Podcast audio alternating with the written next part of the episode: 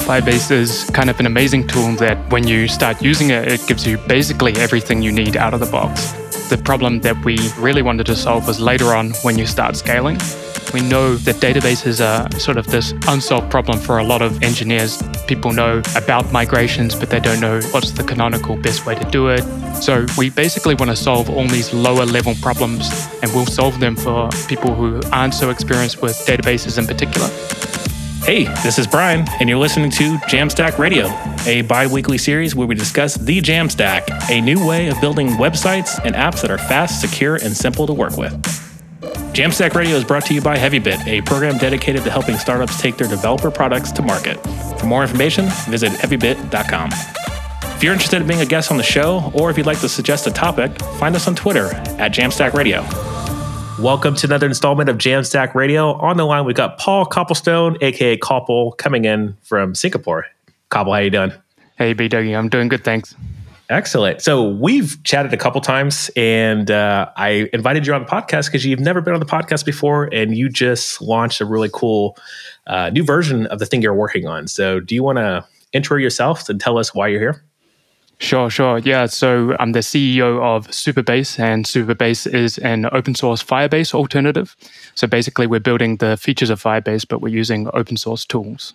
Excellent. So why Firebase? Do you have like a, a love for just the the structure of the platform? I mean, I'm a big fan of Firebase, and I think yeah. most people, if you probably heard the first 20 episodes, which you can find them on HeavyBit's website, I think someone actually reached out to me asking where the first 20 episodes were. You know, I've used Firebase for a lot of different projects, so I'm excited, but I'm curious, why build another Firebase?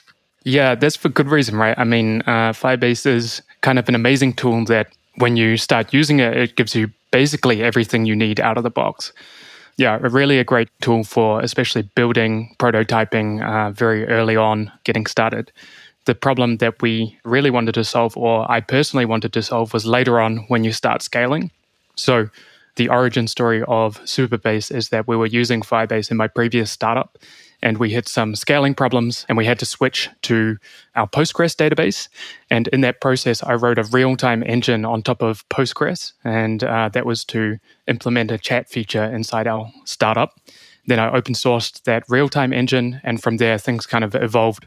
Uh, we ended up building a, a, few more features, and then we decided uh, at the start of 2020 that would make a, a proper business, my co founder and I.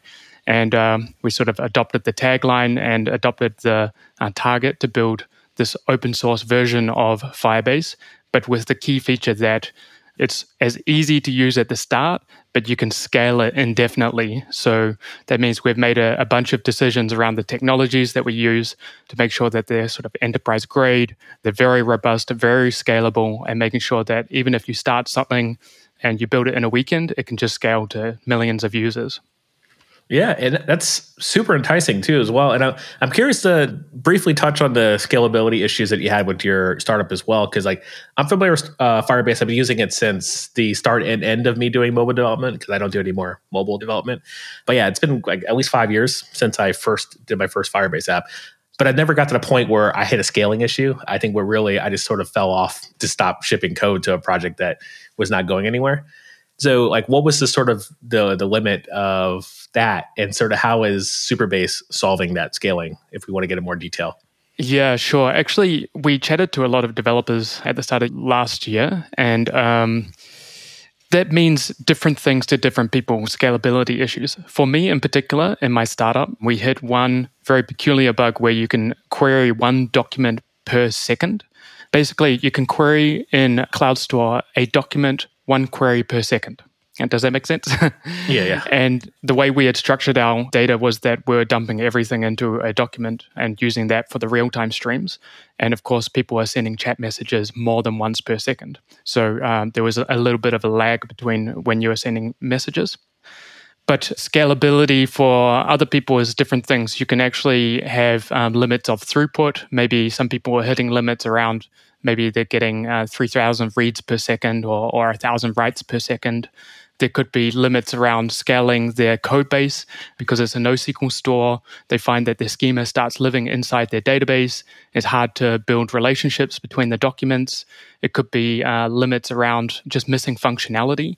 For example, doing counts rather than querying all your documents, counting how many of a particular type of uh, document there are is a limit.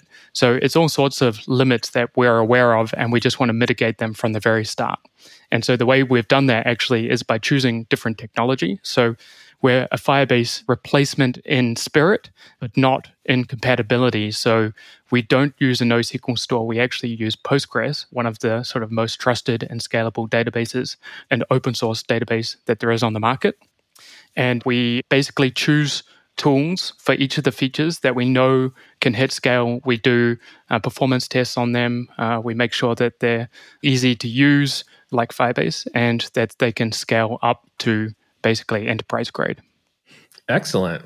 Yeah, I mean, I've been using Postgres databases since the beginning of my career as a developer. So I understand the tooling uh, pretty well because I've just had to use it in my day job. And I think the excitement of the NoSQL space is that it was everything was new, but it doesn't come with a lot of that sort of existing experience uh, in the tooling. So I definitely understand the reasoning for that as well. So yeah, I'm interested in kind of battle testing it with some projects that I have coming up uh, in the next couple months. So more on that in the future, folks. Definitely, uh, if you aren't subscribing to this podcast, subscribe to the podcast, and you'll hear more about that in future podcasts. But I'm curious about the story. You had mentioned your co-founder. Did he also come from that same startup, or did you know each other from other places? No, we actually knew each other from about three or four years ago, we both moved to Singapore for a program called Entrepreneur First, which is this accelerator where they throw a bunch of people in a room, 100 people in a room together, and you basically know nobody and you have to form a company together, usually a deep tech company. So we spent three months on this accelerator. We got to know each other there. We didn't do a company together, but we ended up living together for a year. And when I decided that I wanted to do Supabase, I kind of sat him down at a cafe one day and I pitched him the idea. He decided to join. And uh, yeah, that's the origin. Wow, that's excellent. And speaking of origin, like you're now in Singapore today too, as well. So are you just in love with the country or like what's the allure of Singapore today? Yeah. So I've been in Southeast Asia for I think six years now. I actually moved over to Kuala Lumpur uh, for my first startup and then moved to Singapore uh, for that program.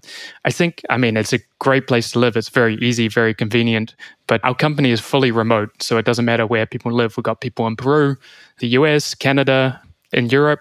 You can really be anywhere. Uh, I actually just got back from France. I was working there during Christmas. So, um, yeah, our team's really spread out. And so we're not really headquartered in Singapore, but for me, I quite like it. The weather's great, the uh, tech scene's quite good, and it's quite cheap and convenient to live in. Excellent. Yeah. I mean, for the context of folks listening, if you listen to this down the road, uh, we are at the beginning of 2021. So you spent your entire year working on Supabase, which when I first heard of it, it was an alpha and it was sort of just people were sort of just getting excited about it. I actually heard it from Thor, a contact and friend that we know. Yeah. And uh, I, that was my first introduction to Supabase, And uh, from there, I was just I was hooked at the sort of open source Firebase piece of it. It's funny actually. So Thor works at Stripe. He's a developer advocate, and uh, yeah, one of his colleagues is my COO of my first startup. So that's how we knew each other. And I actually was in Stripe just chatting to um, this guy, John, about what we're doing, getting ideas, and he invited Thor over. And at the time, we kind of hadn't adopted the idea of open source Firebase. It was just Postgres, making it very easy to use. Then we started building and we did a launch on Hacker News about April when we got into Y Combinator. And uh, after that, I was meeting John again for coffee, and uh, that's where I actually showed Thor a demo of what we're building. And it was this, you know, one-click deploy of a Slack clone where you can get a real-time chat app up and running just by sort of clicking a button and deploy it out. And from that moment on, yeah, he's been amazing. Uh, Thor has been just promoting us and building on top of Supabase, helping us out with uh, yeah a bunch of our open source libraries. So yeah, it's been great. Yeah, yeah. And uh, Thor and I partnered with a event that we had towards the end of the year, close to the GitHub Universe, which was the Floss and Code Hackathon. It was a thing we did. I've done previously for our ERG, the Blacktocats at GitHub, focused around teaching open source to underrepresented folks uh, in tech. So competent engineers is not doing open source, and Thor helped involve Stripe and Supabase and Vercel. Also invited Vercel to come and help too as well. Mm. And we have this one click deployment for a Stripe integration that's powered by Supabase and doing authentication and all those wonderful bells and whistles too as well, which was pretty timely because you just announced your beta within weeks of that event as well. So I mentioned I learned of it in the alpha. Do you want to talk about what the difference between now that you're in beta, like what features we have for Supabase? Yeah, so right now the features of uh, Supabase are basically the database which is a Postgres database. We've got auth baked in, so we use actually Netlify's GoTrue server, which uh, I know you're very familiar with. Yes. For authentication, and then we use for authorization Postgres's row level security, and we wrap all of this with client libraries and an interface that's very easy to use. The um, it's kind of got a table interface, quite similar to Airtable, built on top of Postgres, and then we use a tool called PostgREST. In fact, we employ uh, one of the maintainers of PostgREST, and that builds instant APIs on top of your Postgres database. So you focus on building your schema, and then you do nothing for the API. It just automatically works out of the box. As you add a table or as you add a column, the API self updates, and the documentation inside your dashboard updates as well. Yeah, that is amazing too as well and a couple weeks ago i started working on this project and we talked about it off before we hit start on the podcast but i'm building a sort of um, database to help with open source contributors find open source contributions and projects uh, so i basically started a, a Supabase database uh, on stream and didn't really get too far. I got the database working, but then I was sort of reading documentation and chatting. It was one of my first streams back. It was post a holiday. So I was sort of really distracted. I'm looking forward to get back to actually shipping that. But what I'm getting at is the ease of me just getting started. It's very familiar uh, in sort of the Firebase experience where mm-hmm. I can just sort of start typing records and create tables and uh, relationships between the two. And then what's great about it is the API is actually pulling that data inside of my React app, which I'm a, a big React fan, and similar to all the SDKs for Firebase. So yep. yeah, I really appreciate just having that sort of like out of the box experience. And I didn't know about the API thing um, of actually building APIs on top of the database because I didn't get that far for obvious reasons. yeah, I mean, the beauty of what we're offering is that if you want, you actually can do a full serverless setup. Uh, I know this is particularly targeted at Jamstack, so yeah. you actually don't need any middleware. If you use um, row level security, then you can query directly into the Postgres database and it'll use the JWT to authenticate and then to verify that the user has access. So you can write these policies directly inside our dashboard to authorize whether a user can access certain rows or not. And these are full SQL uh, queries, so they can be very powerful. I've seen people build social networks with just these policies. So, yeah, they can really be quite powerful. And it's worth noting that the database that we offer um, when you spin up a project is a full Postgres database. It's not a schema within a database, it's literally a full database. So you can connect in, you can use database migration scripts, anything that you want, and connect into your database uh, directly. You don't have to use our dashboard, but that's the aim that we start you off, as you say, very easily within the dashboard. And then we'll offer some tooling later on around uh, working on your local machine. So uh, I'm curious about the tooling too, as well. Like I know tools like Prisma, Prisma Two, um, being out for over a year now at this point. The Supabase, do they integrate with things like Prisma and other tools in the ecosystem? Yeah, so for any tool that wants to integrate with Supabase, then yes, it's basically the question is does any tool integrate with Postgres? Because as soon as you can integrate with Postgres, then it works with ours. All you need to do is update the schema and we'll try work as natively as possible with the Postgres database. We don't do anything fancy on top. There are a couple of things that we do for our auth. For example, we put an auth schema inside it, and we try to keep your database clean by adding an extension schema where you install your extensions. But otherwise, it's, it's really just a native uh, Postgres database. You could literally dump your Postgres database today and um, restore it inside Supabase, and it will sort of just work, is the idea.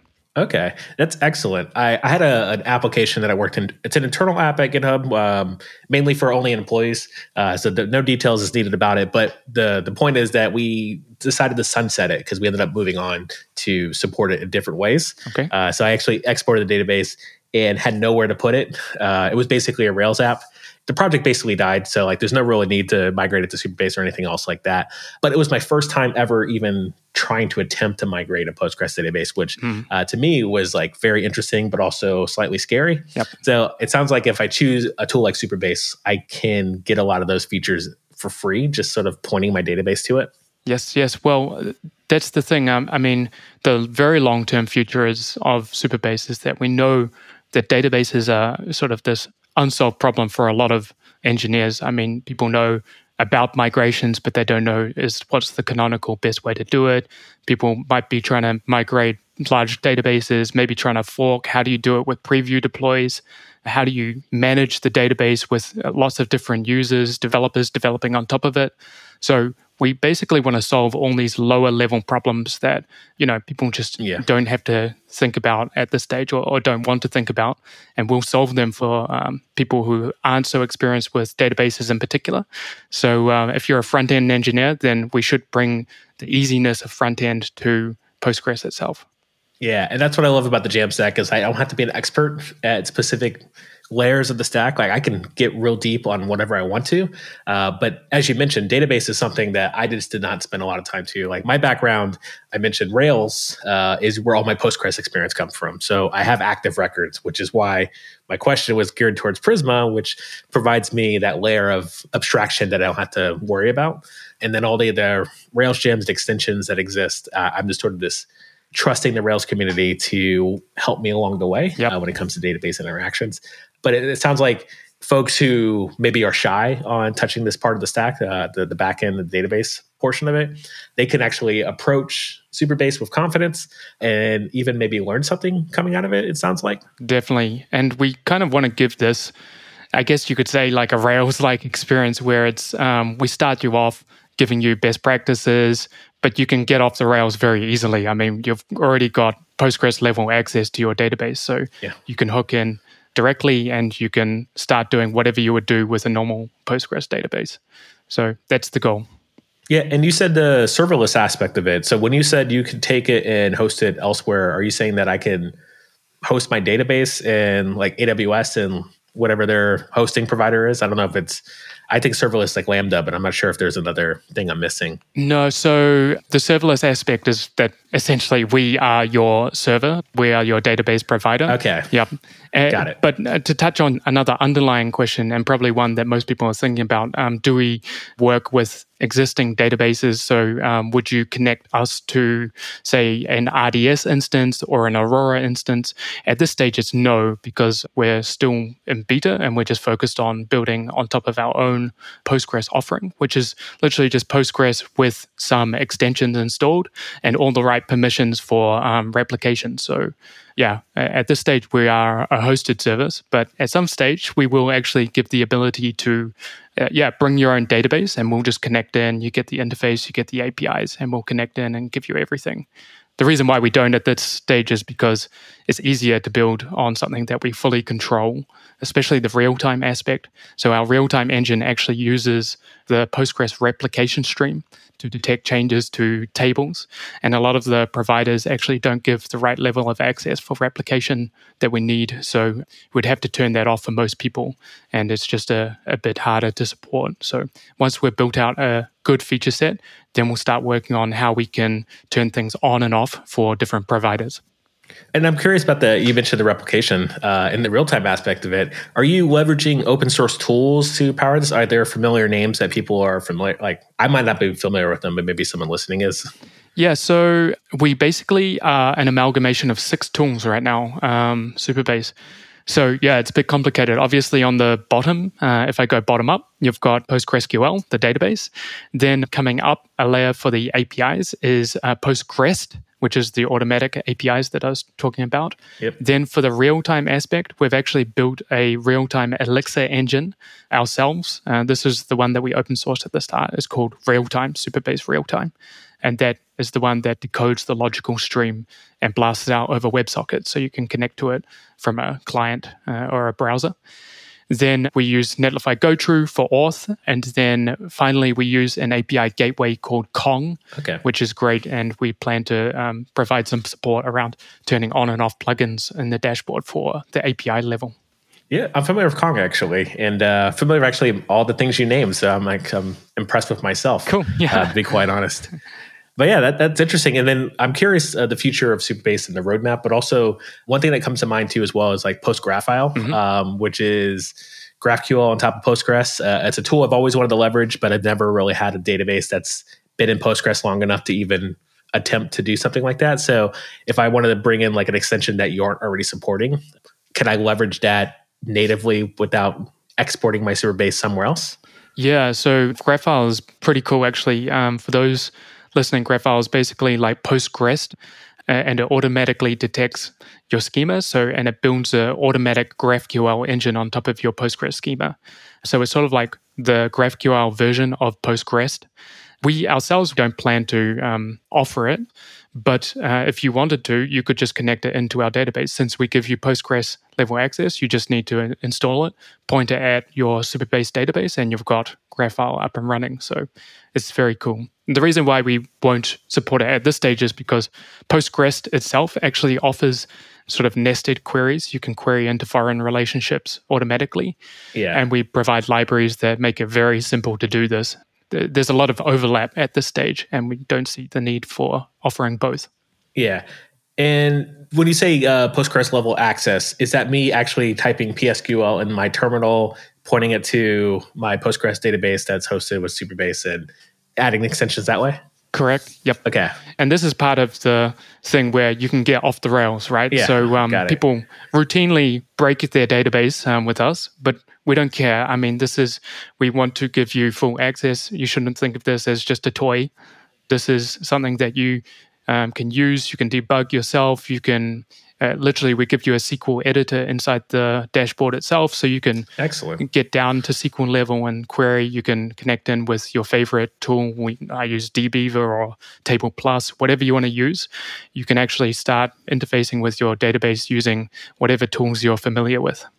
Wow, I'm impressed, and I'm looking forward to getting more confidence. And yeah, and it's funny you bring it up. Uh, this is not a toy, and I, I appreciate you bringing that up too as well. Because like when I approach this, like I want to build a toy app, but also if the app takes off or people actually leverage it, I do want to take it seriously eventually. And yep. that's just how I've approached my career is I'd sort of play around with things and see if they stick and then then I'll run with it if uh, if people actually want to pay me money for it, which yeah. sadly no one's done that yet. So yeah. hopefully this is the year. Perfect. Yeah. Well, I hope for the success of your app. But yeah, that's really what we're trying to make sure that we provide. Uh, if anyone does have a successful app that they've sort of built over the weekend as just a prototype, they get hit with Hacker News. Actually, there was one two days ago that um, sort of showed up on the front page of Hacker News. It was just a um, show Hacker News called Paint WTF, where you can sort of paint a picture and then your uh, it would have an AI analyze whether the picture was correct, it would give these absurd things like draw an upside down dinosaur, and then the AI would analyze the effectiveness of your drawing, and then it would rank you globally. And someone had built this using Supabase, and then they got onto the front page of Hacker News, and I think they were getting around two queries per second, averaged over six hours, but peaking at around 2,000 queries per minute, something like that. So it's one of these ones where you know, if you built it with something that is a toy, uh, you know, you built it on top of uh, I don't want to name any other tools, but something that can't handle these sort of scales or, or more, yeah, your app goes down and you've lost all that traffic. Yeah. Yeah, no, that is unfortunate. And I think this kind of the hard way most people sort of figure out how to solve scaling issues is by getting on the front page of Hacker News. Yeah. exactly. Yeah. In fact, that was our first real test. We um when we were in alpha, we've been building for three months and we got onto the front page of Hacker News. I think we stayed there for about two days and everything was blowing up. But the main thing that was blowing up was our cloud limits. The actual stack that we were using survived fine. And at that stage, because we only had, I think, 50 users, but it was sort of an open alpha where you could sign up and then we had only 50 people we were hosting everything on just a Docker Compose up on a literally just you know SSH into a server, Docker Compose up, and then uh, it would have the six tools uh, running on this machine. But for those two days, it handled all the traffic just using that stack and Docker Compose. So uh, we know it's good, scalable, even uh, when you're sort of misusing it. So yeah, we're working on making sure that we can uh, scale even beyond uh, to very scalable circumstances. Yeah, that's that that's amazing. And uh, speaking of scale, uh, I'm curious. I, I, do want to talk about uh, the future of Supabase, what you have planned for the rest of the year, but also curious about pricing too as well. So, like when I one thing that I'm scared of when I do touch databases or touch part of the stack that I know once I get more than ten users or whatever it is, I'll have to start paying money, which is part of the reason why I haven't built this thing I mentioned, which is the sort of recommendation engine Yep. for open source. Yep. Uh, is because I already have 200 users on my main project. So 200 users on a Heroku Postgres is automatically already going to be paying money right off the gate Yep. on a side project. So that's one thing that I'm concerned. So I'm curious, uh, what do you have in store for pricing, and then what do you have in store for the future of this year and the roadmap for Supabase? Yeah, so pricing, um, yeah, for those listening, we're currently free. We'll bring out pricing very soon. Still uh, working out the details, but it's likely that there'll be sort of two tiers one extremely low price, but with sort of a very generous uh, time period for free apps. I think a, a year will give free if you're just dabbling. While if you sign up while we're in beta, you'll get a year of usage. And then it'll be a very low price. I won't put a number out because um, we haven't finalized the price Yeah, that's fair. and then sort of a medium tier where you go up in size. But the key is that you know we know a lot of people get bill shock with Firebase, where you're priced on the number of API calls. What we'll probably do is just some soft limits around uh, how much space you're using in your database, rather than the number of queries for non-enterprise customers.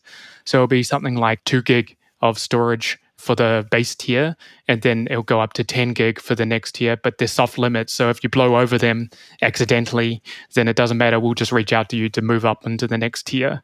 So um, yeah, we should be mitigating while we're in beta any concerns around uh, bill shock. It'll be very cheap and competitive with Firebase. Excellent. For features, actually, yeah, it's uh, quite exciting this year. Um, we've just started planning out uh, what we can release. And of course, Firebase has a lot of features that we need to build. Um, at the moment, we've got sort of the data store and the APIs and the client libraries, but they also have the big two are storage and functions, cloud functions.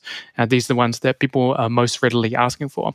So this year in Q1, we're going to do actually something called Launch Week at the end of Q1, where we basically launch one thing every day. And the key headline I can tell you right now is going to be storage. We're um, in the process of building storage now. So um, yeah, look out for that. And then we'll launch something else uh, each and every day uh, for that week.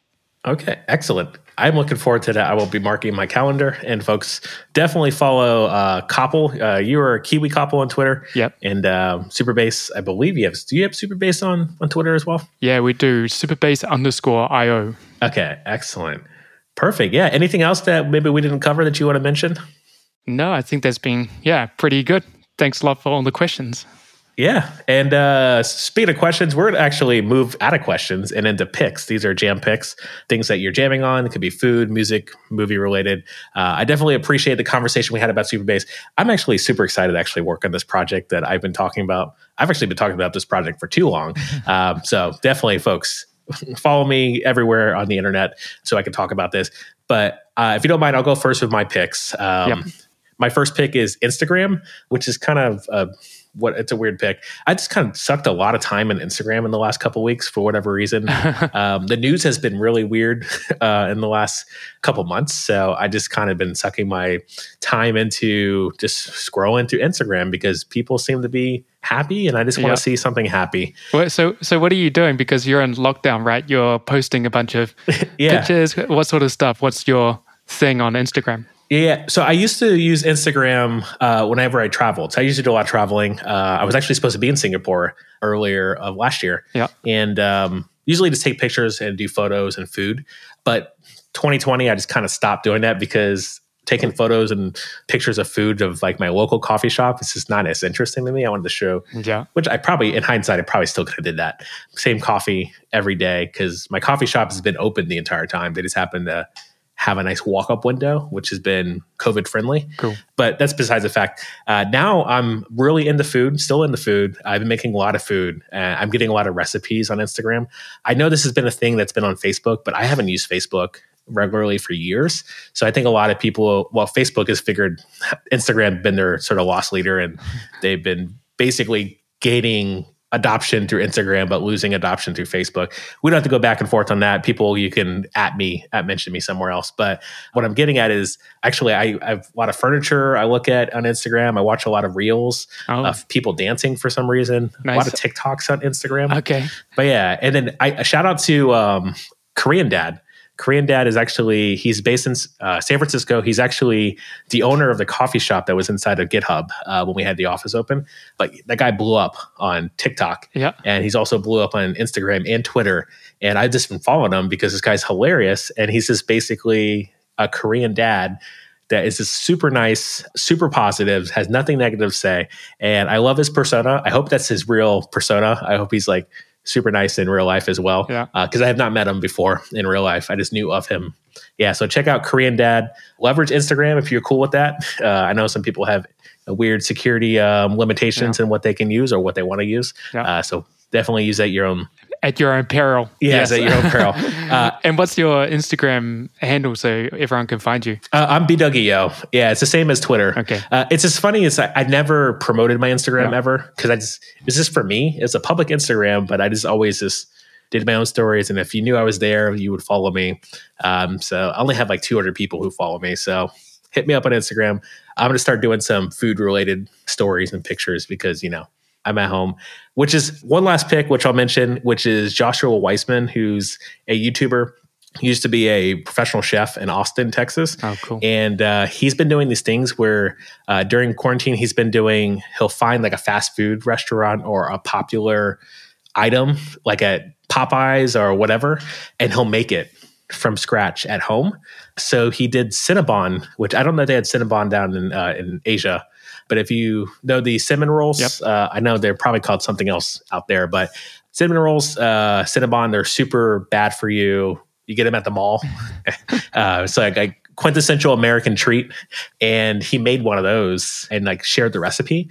And over the holidays, I made the same thing, used the same everything that he did. Nice. And they were amazing. I had cinnamon rolls, Cinnabon cinnamon rolls at home Christmas morning yeah. for the entire family, which, you know, yeah, just uh, brushed a little off my shoulder because, uh, yeah, I thought I was pretty good. But yeah, he's a whiz and he just breaks everything down for you and makes it approachable for you to do. Yeah. Okay. Very cool. And it's cool that you mentioned sort of the positive aspects of um, social media. I, I, actually, you know, I have most of the tools, but I actually don't use any of them. They make it very hard to code if I spend too much time yeah. uh, on social media. But, you know, you hear a lot of negative stuff about social media it's always nice to hear people talking about the positive aspects that yeah. you know you can find and i think if you cultivate it spend some time cultivating the right audience the very positive people then yep. it can be a great thing I am not afraid to unfollow people. You can be my wife, sister, brother, mother. Yeah. Uh, I'm cool to unfollow you if you're not giving me the content I, I want. okay, cool. So be positive or bDougie will unfollow you. That's great. yeah. Nice. Excellent. Did you have any picks for the audience uh, that you wanted to share? Yeah, I mean, uh, your life sounds far more interesting than mine because I, I think I'm consumed by work. The only thing I can think at this stage is that we um, we've got a cool tool. Maybe it's relevant for a lot of the open source um, people. We've got a tool called repository.surf. If you go there, you can actually look up a, an open source re- uh, organization. For example, you could go to repository.surf slash supabase or slash Vercel, and you can see their star growth over time, but also wow. you can claim an organization. And then when you claim your organization, you can start seeing your how many issues are open and sort of the burn down of issues or, or the burn up of issues in our case and how we're growing these sort of things. So it, this is one that we sort of have been dogfooding internally. It's been quite fun just building something unrelated to what we're building, but still useful. And uh, it's been quite cool actually, um, sort of surfing around different organizations, seeing how they're growing, seeing the bums, wh- why the bums come, and and you know what they're doing. Yeah, yeah, that's really cool. There's a uh, a tool that you might have heard of, Algolia. They're within the Jamstack. They every year did a thing where it was um, they would give something away for free to the open source community. So they built the the search for Hacker News, oh. uh, which is something that you it's Hacker News searches is not the best. Yeah. Uh, so they built a better version of it uh, where they index the entire Hacker News site, and you can go back and look at historical Hacker News articles. Nice. Uh, and it does a couple other things. So y'all should uh, consider uh, shipping that for the world to benefit from. I guess it's public. It's public, but also it's open source. So if anyone wants to improve it, yeah, we thought about you know putting in some community features where you can see, you know, who are the top contributors and sort of profile them or maybe highlight the maintainers. So, um, you know, you can surf around. But to be honest, we're super busy. So if anyone wants to contribute, it is open source. Just go to Supabase on GitHub, find the repository surf, or go to the website and click on the GitHub link down the bottom. Excellent. But yeah, um, that's the one we've been jamming on. It's been a lot of fun. We actually do sort of dog fooding uh, a lot of tools, but that's the most interesting one that I can think of at the moment. Yeah. Yeah, I mean, uh, actually, that's how Open Sauced got developed. Is because I was dog fooding Netlify nice. uh, and a lot of their newer features. So uh, I built that little tool while I was working there, and uh, it's like my little pet project. But I'm interested to see if there's any room for contributions on my end, or maybe replacing my Instagram scrolling and I can start scrolling through some repositories.